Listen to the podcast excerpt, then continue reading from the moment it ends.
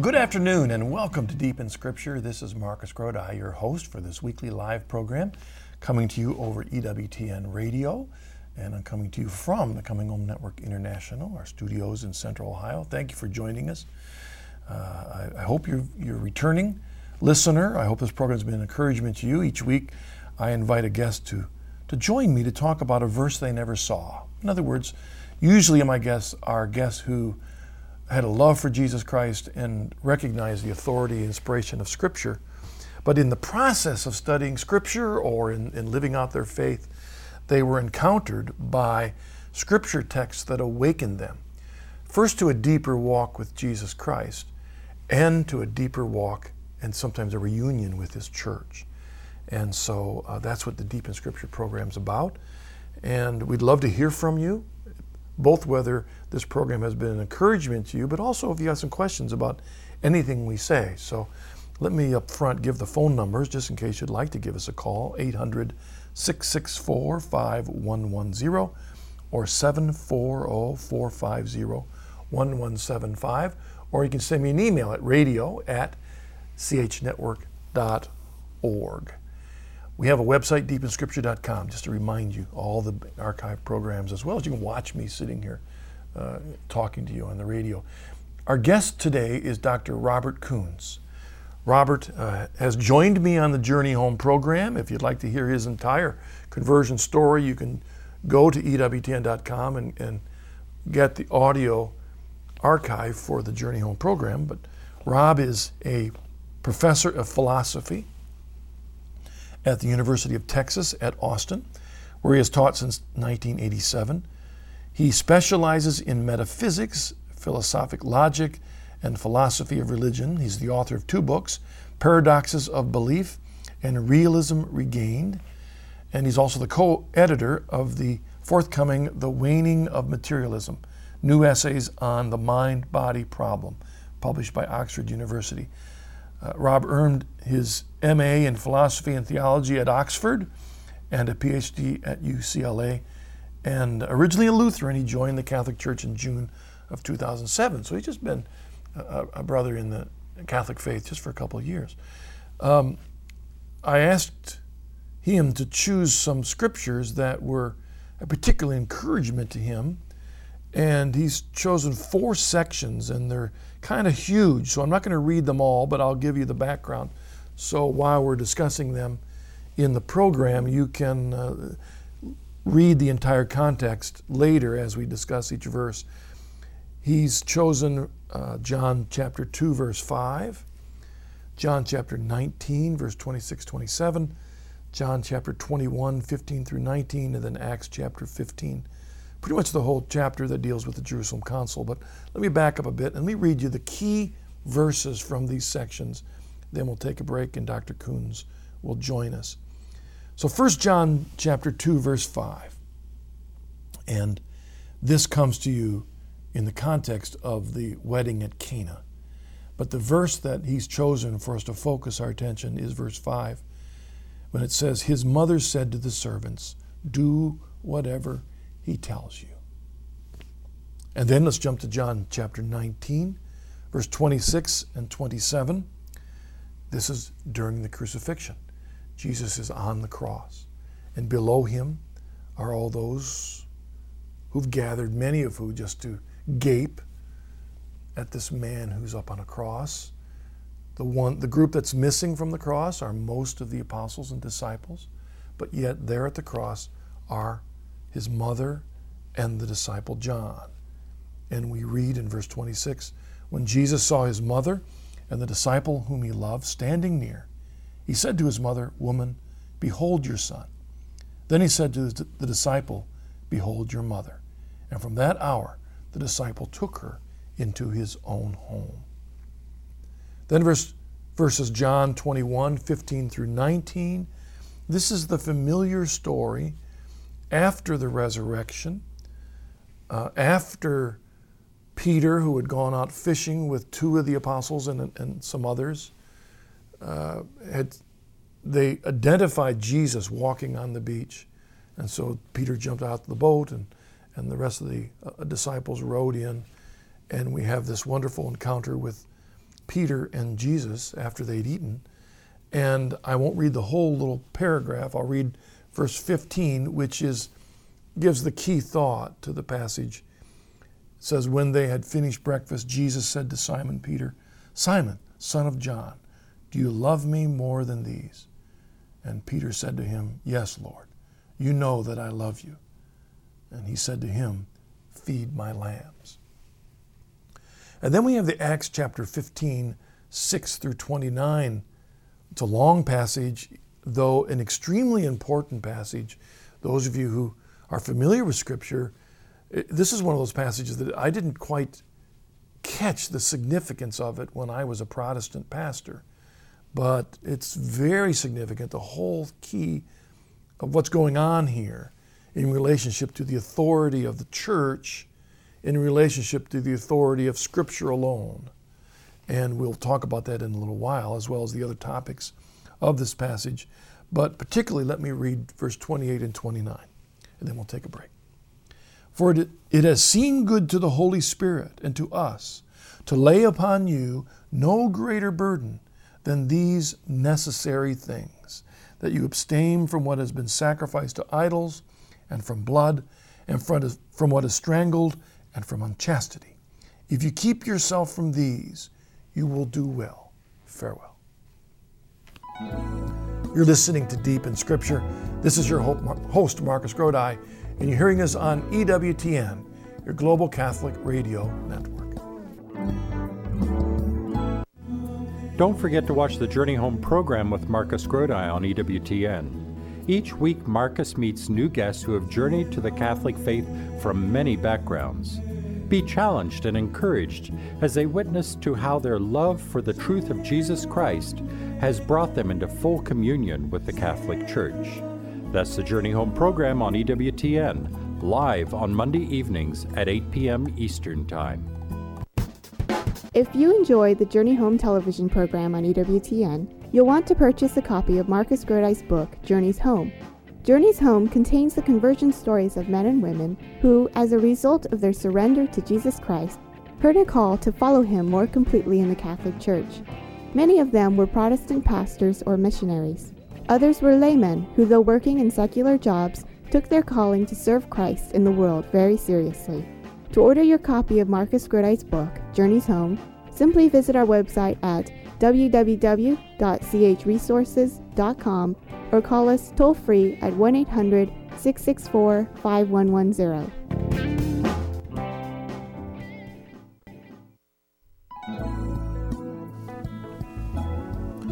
Welcome back to Deep in Scripture. This is Marcus Grodi, your host, and our guest today is Dr. Robert Koons. Hello, Robert. Hi, hi, Marcus. How are you? Well, it's great to have you join us today. I know you're. Are you teaching courses this summer?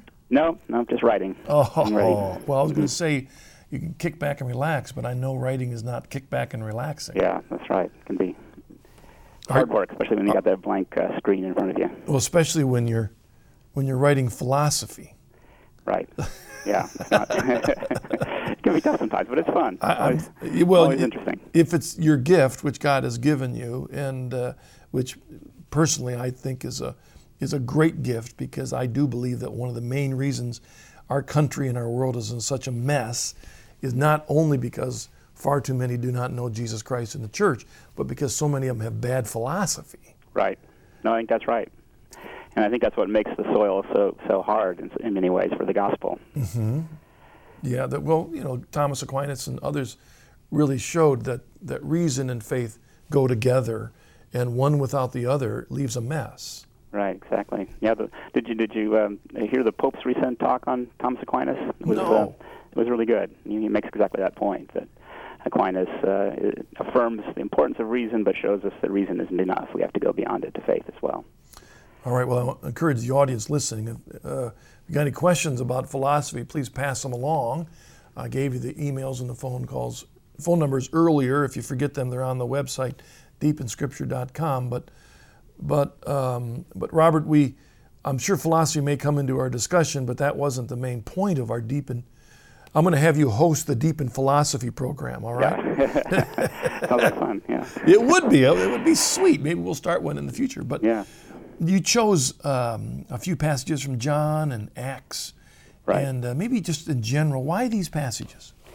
Yeah, so I, I decided to focus on um, two figures, Peter and Mary, Mary and Peter, and uh, I think because it, it, it, it's they're, they're, they're two people who, who one, one really sees, differently as a Catholic compared yeah. to one's experience as a Protestant.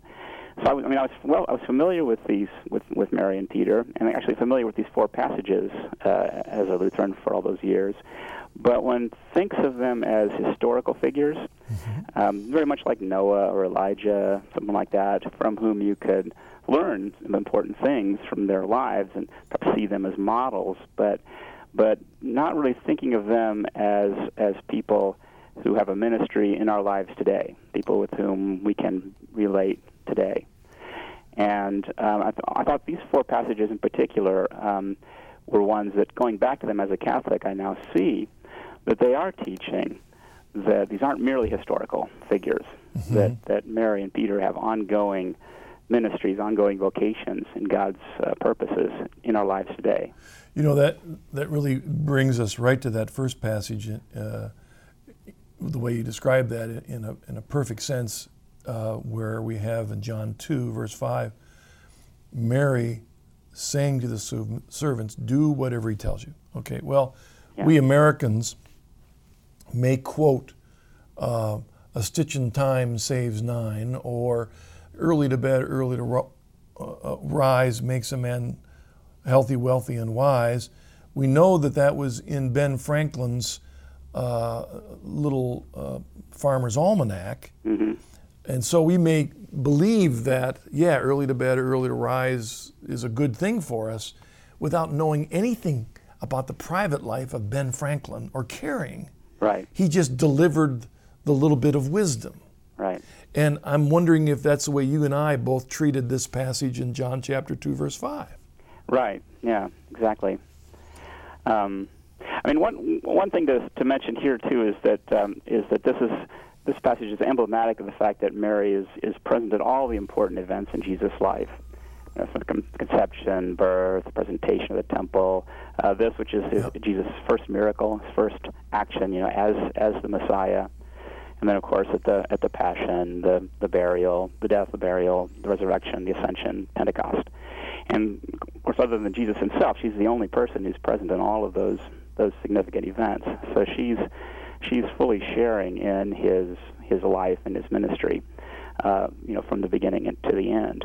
In fact, you, you point out something I hadn't thought of, and that is that if if the person telling the servants wasn't significant, Yeah. in other words, if, if that wasn't significant, then the story might have had more impact if it was um, the mother of the bride or the mother of the groom Yeah. with the authority at the wedding to tell the servants, listen to this guy. Yeah. But that's no, that's right. I mean, one of the things to ask in all these passages is, why is Mary here, why, or why is Peter here? Um, Because you're right, the, the miracle could have happened. One might think without her, yet and yet the story highlights her presence.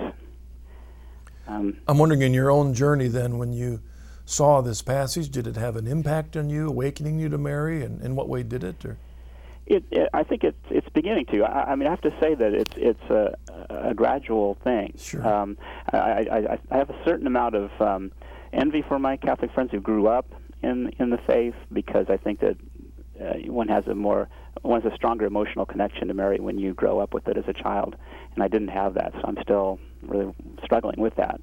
Um, and I understand that a lot of converts it's the same way, right? yeah. Um, one of the things I I think about this passage too that, that helps in correcting some of the misconceptions that, that, that Protestants tend to have is is the idea that if we show if we show devotion to Mary, and if we focus on Mary, that that is somehow detracting from Christ, that there's some sort of competition here between Mary and Christ. Uh, this is the sort of thing I, I was taught a lot, or what I believed really as a Protestant, is that yeah, this you know Mary's fine, but this Catholic devotion to Mary is, you know, every minute you spend thinking about Mary, praying about Mary, that's a minute you're not spending thinking about Christ, right? And so, from that Protestant point of view, that seemed like a loss. And what's crucial about this passage, I think, is that it shows that that, that that's not the case. right? That every minute you spend with Mary is a minute you're spending with Christ. Because she just points us to Christ. She says, "Do whatever He says," right? Um, she In doesn't fact, have any you- independent agenda, right? um, she doesn't uh, say, "Oh, good, you know, think about me. That's great." Um, uh, don't don't don't think about Christ. No, she's she's she's like a transparent window, really, in in that the, the light of Christ comes through her to us, and so um, yeah, that, that that to me was, was one of the things that's, that's very significant about this. And uh, let me confirm a little bit what you said earlier, also, Rob, and that is uh, uh, a lot of, certainly a lot of Protestants, and I was there, uh, uh, as you were you, do have this misunderstanding about Catholic Church. But converts coming in who, for so long, recognize that our commitment to God is to be sole. Sole. In other words, there's one God, and I commit my life to Him. There's no other gods Right. um, and that by giving Him complete devotion uh, in my life, in my family, in my work, that's what I'm called to do. So it can take a while for us to get accustomed, not just to Mary, Yeah. but there's a lot of intercessors called the, the Communion of Saints. Right. Right. But that's what Jesus invites us to do, is to have a part, which we see in John 19. We'll get to in a second. Right. Yeah. No. Exactly. Yeah. That. Uh, I mean, the, again, the Protestant understanding of the communion of saints is really impoverished. I think they they think of it as experiencing a fellowship with with other believers here and now on earth, but they're not really taking into account the fact that um, the death is no barrier to that communion. Right. And uh, and that we, we have communion with the Church triumphant, with Mary and with all the saints, as well as with the believers here on earth. And, uh, and her message do whatever He tells you. Yes. uh, She's so consistent about that too. And, you know, I mean, one of the things that one one again hears sometimes as a Protestant is that there's something, you know, quasi-pagan about this Mary Marian devotion, as though she were some sort of goddess like um, Athena or or something like that. But but I mean, Athena never says, you know, do whatever Zeus tells you. Athena's got her own agenda, her own personality. She, you know, she wants devotion to herself. Um, Mary is totally unlike any pagan goddess in that respect. Right? She is completely devoted to Christ. She's the perfect disciple of Christ. Yeah, uh, our modern philosophy is do whatever you want to do or do whatever you think is right. Yeah. right. Even do whatever your conscience tells you to do, which an unformed conscience is, is worthless uh, to a certain extent. Uh, Right. Right. But here he's pointing, she's pointing totally to Jesus. Right. Yeah. Exactly. Well, let's. You want to jump to the next passage, John 19? Is that Sure, yeah. John? Let me read it again, just for the audience' sake, and then uh, Rob, you can tie it in there. John 19, 26, 27. Again, the context is Jesus is on the cross, and uh, uh, I mean it's, which is why we have crucifix as a part of great Catholic tradition, because it reminds us doesn't doesn't imply that Jesus isn't resurrected. Rather, it re- we know he's resurrected. It reminds us of why he died for us. Right. But at the foot of the cross, we find this powerful story. When Jesus saw his mother and the disciple whom he loved standing near, he said to his mother, Woman, behold your son. And then he said to the disciple, Behold your mother. And from that hour, the disciple took her- her into his own home. Yeah. I mean, again, this is a passage that that I was familiar with as a Protestant. Right? I mean, we would we would read these passages every, you know, every uh, Good Friday, every Holy Week, and uh, we knew that the seven there were the seven words, the seven things that Jesus says, you know, on the cross, and that obviously those are important. Um, but this one never really seemed to rise to the same level as the other six. I mean, it was. Uh, it was uh, he was dealing with his own specific family situation, wanted to make sure that his mother was well taken care of. Okay, well, you know, you could take certain things from that, like you should you should care for your mother, not not neglect her, and so on. But uh, but that was pretty much it. I mean, that, that was all the significance that as a Protestant one was able to draw from this. Uh, and then going back to it now as, as a Catholic, looking at it, I think, well, you know, Jesus could have. He knew he was going to die, right? He could have made these arrangements for his mother in advance if he if that was all this is about.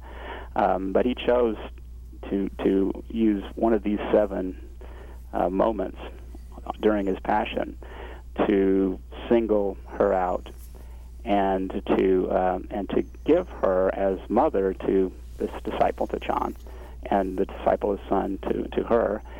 Um, it's it's clear, I think, that that that this is intended as a uh, as a universal mm-hmm. giving, right?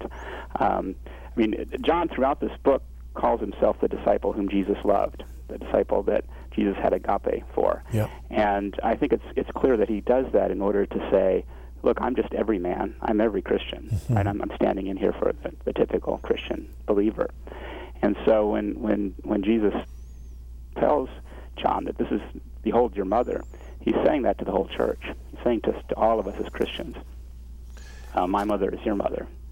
You're you are her son. Um, and, and let me just jump in there and just remind the audience that it was in this book of John that we find the famous passage that you see posted at every football game in America, John 3:16, for God so loved the world that he gave his only son that whoever believes in him should not perish but have eternal life. God so loved the world that he gave his son. You put that in the context here. Just mm-hmm. like you said, John is identifying himself as the universal Son whom God has loved. Right. And we see Jesus affirming that in this. Woman, behold, your son. Just as you were saying, Rob. And uh, um, it, it also says something which, again, I didn't see, Rob, when I was a Protestant, that, you know, hey, if Jesus had brothers and sisters hanging around in that crowd, mm-hmm. it would have been, uh, you know, a, a, a, real slight to them Mm-hmm. That's a good point. Yeah. For him to give his mother to this non-relative, mm-hmm. Um, mm-hmm. if you know, in that sense, caring. You know, he, he otherwise he would have said over. To, he would have turned over to the crowd next to him, and and there's Bill and Steve and Jim over there. Mm-hmm. Uh, hey, get over here and take care of your mother. Uh, mm-hmm. she's weeping. She's upset. Right. Um, but that's not what he did. Right. Uh, right. Which implies that he doesn't have brothers and sisters to take care of her. We are right his brothers and sisters. Right. No, that's a good point. That's a good point. I mean, the fact that John is not a relative at all, it's not even a cousin or nephew or anything. Yeah. Um, that again is, is indicating this is more than just um, doing uh, exemplifying the duty that a son should show to his mother. This is this is um, uh, something that's being said to all of us as Christians uh, that uh, that Mary is, is is to be our mother, and uh, so I think it's uh, it, it, it, it illustrates I think a, a, general theme again, which is that um, um, there there are many passages in, Scripture that have much richer meaning, that have a more have a universal significance in a way that that you can't find on your own without without the church's guidance. Um, and this is again the weakness of, the, of sola scriptura. I think right. is that uh, when one tries to to figure these passages out on one's own, and you, you're automatically going to miss a lot of the significance that's there if you don't have the, the guidance of the Holy Spirit working through the church to, to illuminate these passages, passages for us. So one of the things I would really say to um, um, to some of my Protestant friends is, um, you know, given given their respect for the Scripture, um, consider looking at the Scripture from the Catholic perspective, right? In other words, rather than just looking at the Scripture from a Protestant point of, point of view and seeing if you can find proof texts for Catholicism, just as an experiment, look at the Scriptures from the Catholic perspective, and then see if the Scriptures don't make more sense if they if they don't have new levels of meaning that that emerge from them in ways that you couldn't have found without that perspective. I think that's the real acid test for the church's authority and, and truth. I couldn't agree more, Rob. Thank you. And, and I'd like to just point one other thing out with this passage, which is, I think, another interesting part of it is where in, in Matthew's famous story in chapter 25 of Matthew, we have this the story of the judgment, the sheep and the goats, and and they're being divided, and and uh, why is that? And and the ones that are on the one hand, because they loved, they cared for people. Mm-hmm. And Jesus says, Truly I say to you, as you did it to one of the least of these, my brethren, you did it to me. And the, the way I see that connecting with this passage is you can imagine visually Jesus there is going through the excruciation of the cross. And below him are his mother and John looking up at him. hmm But what he's kind of saying is the way you love me, the way you do that, is you look at each other. hmm Yeah. That's what he's doing here. He's telling us that the way we continue as his brothers and sisters to love him is to love one another and to love his mother. hmm If we are his brothers and sisters, then we are to love his mother the way he did. And, and whatever we do for her, we do for him. There's that context of that parable. Let's take a break, Robert. Yeah. We, we come back, we'll talk more about that if you like, but we can also jump on to the John 21 passage. Okay, great. You're listening to Deep in Scripture. This is your host, Marcus Grodi. I am joined today by Dr. Robert Koons, and you're hearing us on EWTN, your global Catholic radio network. EWTN.com is online with program information, the latest news, Pope Benedict XVI, plus tools for living the faith like prayers, Catholic Q&A, and other resources. Log on today to EWTN.com. Follow the compelling journey of one man who became a Church of Christ minister and found himself entering the Catholic Church. Bruce Sullivan shares his conversion story in his new book titled Christ in His Fullness. In this book, he communicates a passionate love for Christ and the inexhaustible treasures of grace found in the Catholic Church. Perhaps you too will discover the same riches in the fullness of Christ. To order a copy of this book for yourself or a friend, please visit our website www.chnetwork.org or call us at 1 800 664 5110.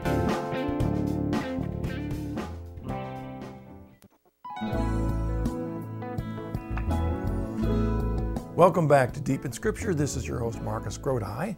I'm joined today by a former guest from the Journey Home program, Dr. Robert Koons, and he's a professor of philosophy at the University of uh, Texas at Austin. Hey, Rob, is it difficult sometimes teaching as a Catholic philosophy at a state university?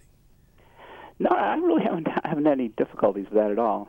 Um, it's uh, I think um, You love the challenge.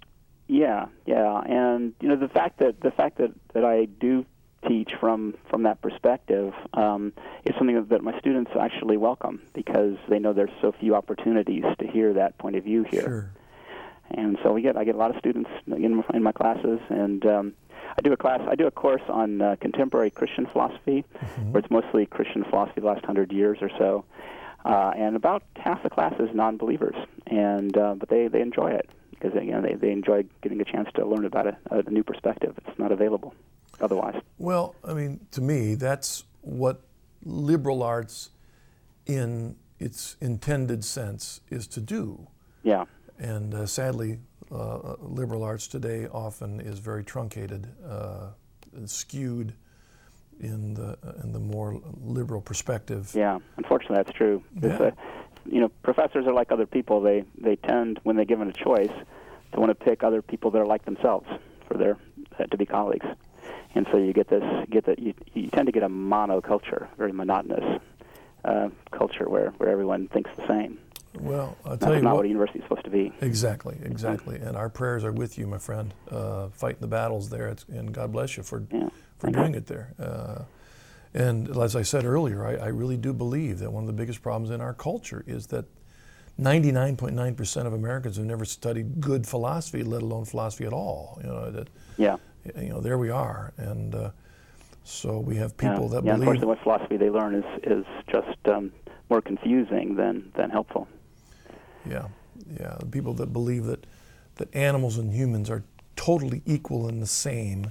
Right. and deserve equal rights and equal protection under the uh, under the Constitution. Just don't get it. Doesn't mean that we're against animals, but there is a difference. Uh, Right. So, Or people that think that uh, logical argument is a kind of coercion. yeah. Uh, that's I get that quite a bit.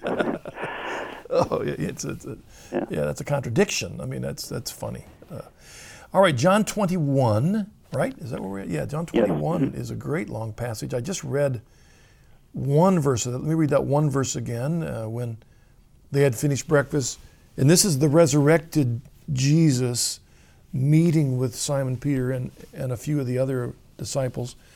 Uh, when they had finished breakfast, Jesus said to Simon Peter, Simon, son of John, do you love me more than these? He said to them, Yes, Lord, you know that I love you. And he said to him, Feed my lambs. What was the significance of this passage for you, Rob?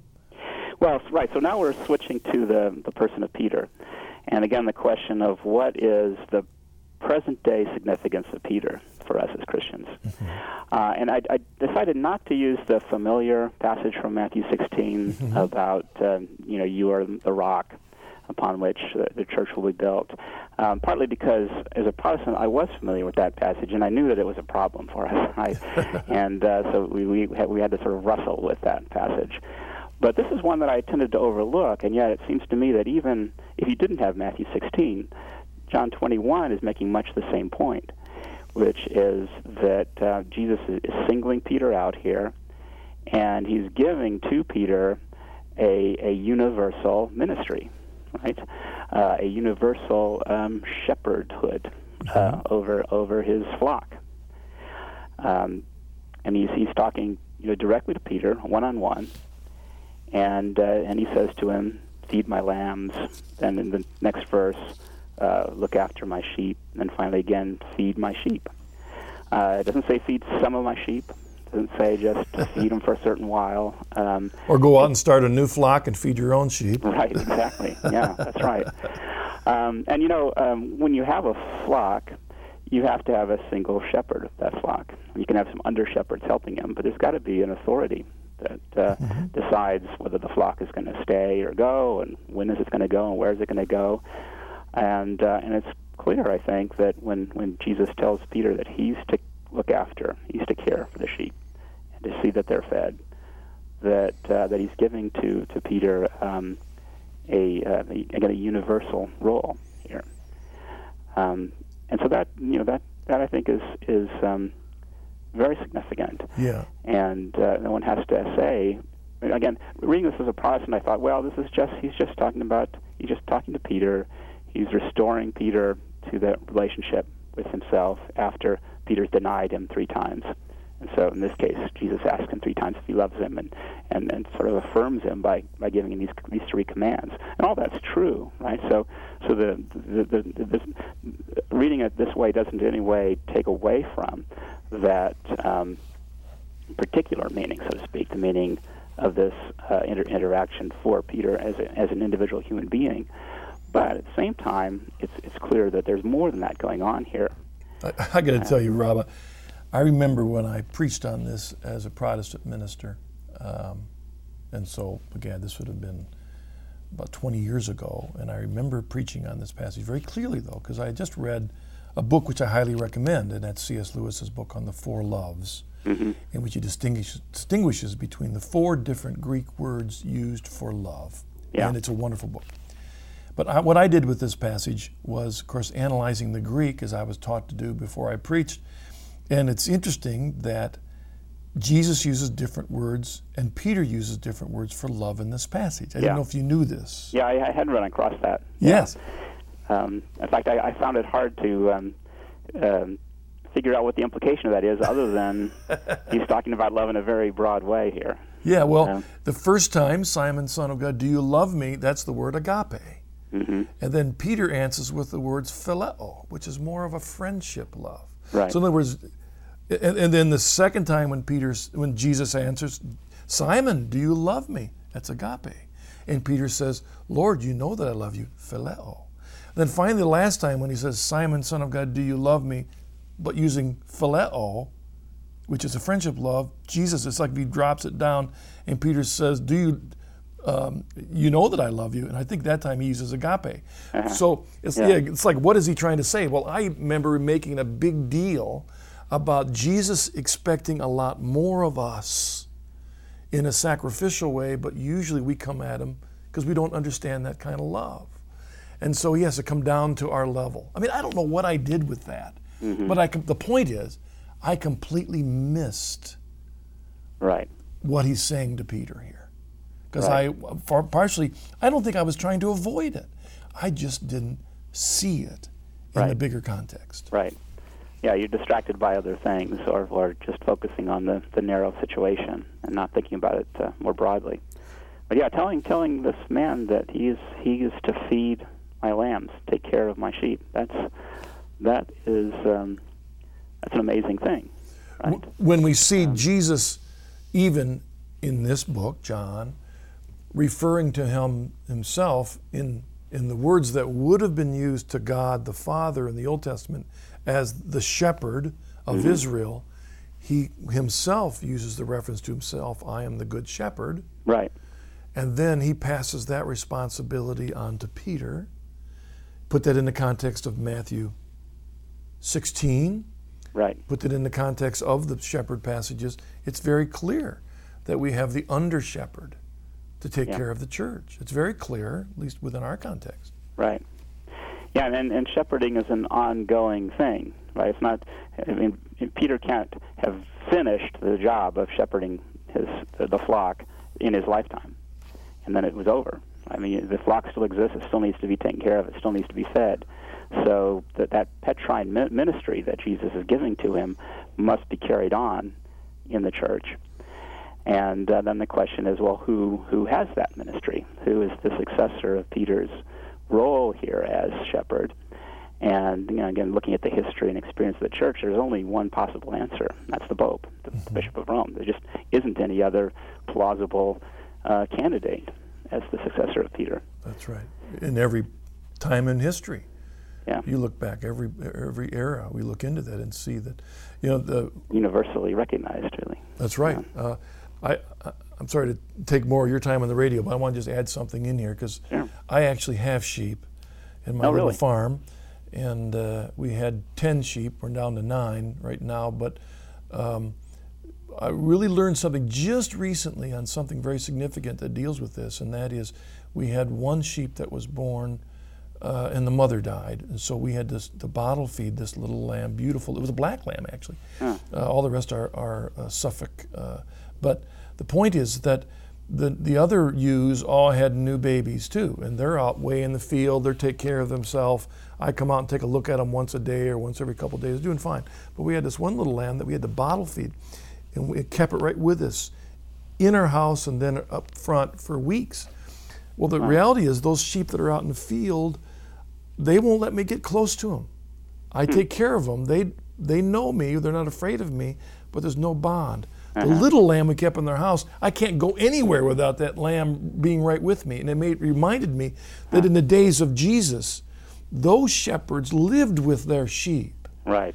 Yeah. They were intimate. They were close. They knew them. All that Jesus talks about. They weren't like modern shepherds that you know were distant from our lambs and we just keep them out there. They know them. So what? Recognized his voice, as he says. Yeah. Yeah. hmm What Jesus is asking Peter to do as his pope, as his bishop, he wouldn't use the word, but as the head of the flock, is a very intimate ministry. Mm-hmm. Mm-hmm. You know, the bishops and the people are to be intimate. They're side by side. They're to pray for and to take care of one another. I mean, that's that's the ministry of the church. But the bishop carries a unique responsibility for the care of those under him. Yeah. And we see that being given here by Jesus to Peter. hmm Yeah, and again, you know, just to, to, to beat on a dead horse. Uh, Yeah. I mean, I mean, it's clear that this is not putting something between us and Christ, as though Peter or the bishops or the Pope now is uh, is is um, uh, a kind of obstacle between us and Christ. It's it's it's the opposite. It's rather uh, it, it's the way in which Jesus exercises his shepherding of us is through these through Peter and through his successors and through the bishops. Yeah, in the whole context, you know, Matthew 28, go ye therefore make disciples. So he's, mm-hmm. he's, but he says it's my authority and I'm with you forever. Mm-hmm. There's a bond. And then even in this passage, it's my sheep Yeah, that's every right. time. It's not your sheep. That's right. And mm-hmm. verse 19, he ends with, and after this he said to him, Follow me. So there's that constant connection. Jesus as the model and the Lord, the, the bishop, following, taken care of, and at the same time, as Paul told them, you imitate me as I imitate Jesus. Right, There's the living within the flock of God. right, right.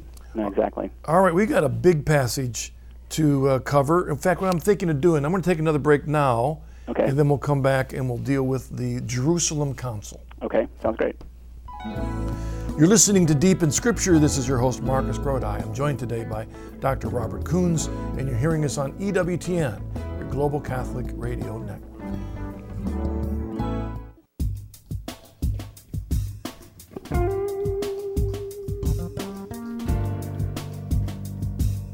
The Coming Home Network International is a non-profit Catholic lay apostolate dedicated to helping Protestant clergy and laity come home to the Catholic Church. It was founded by Marcus Grodi, the host of this program, as well as the Journey Home television program on EWTN. If you are on the journey and interested in learning more about the Coming Home Network International, or know someone who's thinking of becoming Catholic, please visit our website www.chnetwork.org or contact us at 1 800 664 5110.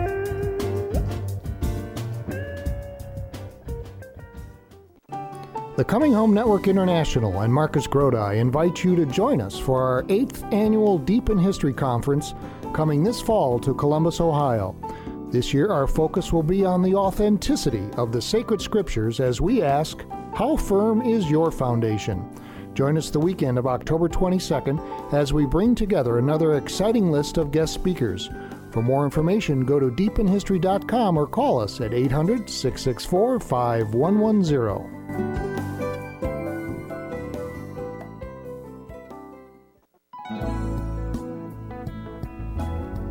Welcome back to Deep in Scripture. This is your host, Marcus Grodi. I'm joined this week by Dr. Robert Koons. Let me just, though, uh, before we get into the program again, remind you that next week on the Journey Home program, our guest will be John Nargang. He's a convert from secularism. He's a great guest. You'll want to turn in and watch that program. Uh, that's Monday night on EWTN, 8 p.m. Eastern Time. See you on the Journey Home. All right, Dr. Koons we've got this great, great long section, Acts chapter 15, 6 through 29. Uh, I'm going to let you tell them what the issue is. Yeah. So uh, the reason this is significant for me, uh, for was significant for me as a Protestant, especially as it goes to this question about the authority of the church versus sola scriptura. And as, as a Lutheran, you know, we were taught that that the church has no authority per se; that the only authority is from the Scripture itself. And in particular, the church can't legislate for its members. Um, Luther was a big on this. Uh, he wrote a piece called the, the, Freedom of the Christian, in which he says, you know, our, our, conscience can be bound only by the Scripture, not by anything the church says. So this this passage, I think, speaks directly to that because what the church is confronting here is a very significant practical problem. How are the Jewish Christians to relate to the new Gentile Christians who are coming into the church? And it's very difficult because because as as Jews, um, it was Jews had very little contact with Gentiles because they had to um, keep themselves kosher. They had to eat only kosher food. Uh, they eat uh, food that had been prepared in an appropriate sort of way. They couldn't allow themselves to be contaminated really by contact with people who were living in a non-kosher way, which is Gentiles. And so, um, and, and in fact, uh, many in the church believed that the Gentiles would have to become Jews then in order for them to have fellowship with the uh, with the Christians who were themselves Jews. Um, so God reveals initially to uh, Peter himself in a vision that uh, that that is not what he has in mind here. That what Christ has accomplished through his life, death, and resurrection is going to be to open the doors of the church to the Gentiles in such a way that they wouldn't have to take on all the burdens of the Old Testament law, and that the church could uh, experience fellowship between both Jews and Gentiles. Um, and but but this, you know, given even despite that that vision that uh, that Peter gets, and I guess it's Acts 10, um, the the practical working out of that continues to be an issue, and uh, there's conflicts in the church. Some some teachings that uh, that again the Gentiles have to uh, accept the Jewish law, and Paul and Barnabas, who have their very successful ministry uh, in Antioch and other places, um, are, are, are opposed to that. And so they so they bring it to Jerusalem, to the, uh, the to the apostles, and this is what happens in Acts 15. This is the first the first ecumenical council in a sense of the church. Um, Peter is uh, addresses the council initially. This is in verses uh, seven uh, through um, twelve, where he uh, explains uh, how what the Holy Spirit has revealed to him, and then uh, James, who's sort of acting as the the presiding um, bishop of, of the council. states the, the, the conclusion based on what Peter said. And then, and then they write this apostolic letter in verses 22 to 29, which they send out to the various churches. And the thing that really jumped out at, to me now as a Catholic is, again, this verse that we read a little while ago, that you read, verse 28, mm-hmm. uh, where in this letter they say it's been decided by the Holy Spirit and by us mm-hmm. not to put any burdens on you Gentile Christians except for these three. And so, um, so the council is is legislating for these churches both for the Jews and the Gentiles. They're saying, they're saying the Jewish Christians don't require more of your Gentile brothers than these things. And they're telling the Gentile brothers, you know, here's what you need to do. Uh, don't uh, eat food that's been sacrificed to idols. Don't eat blood. No more blood sausages and all that. And uh, uh, and, and, abstain from improper sexual relations. So um, so so the church is legislating, and it's legislating with the authority of the Holy Spirit. Um, and there's no sola scriptura here. I mean, That's although right. James quotes um, um, the scriptures in, in verses 16 to 18, uh, there's nothing in the Old Testament at this point that, specifically addresses this question, right? Mm-hmm. That says what Jews and Gentiles must do in this in this particular situation. So the church looks to the Holy Spirit to guide it in this council, it reaches a consensus, and the church then speaks with the authority of the Holy Spirit to the individual Christians. And the decision of the church is binding on them.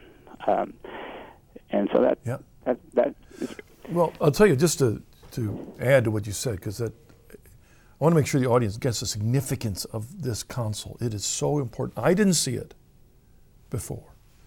But if you want to get the true significance of verse 28 and 29, in other words, this is what they're saying, given the background that these Gentile believers have come from, partially because if we see in Romans that there are weak believers who uh, are not comfortable yet uh, yeah. with those that are eating meat that has been sacrificed to idols. And Paul says, for those who are strong, it doesn't make a difference. Yeah.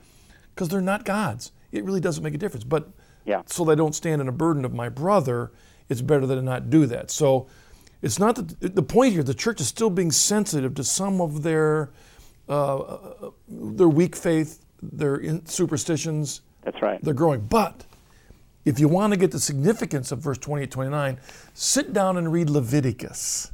Mm-hmm. You look at all the regulations. Yeah. 600 and some odd. Yeah. Right.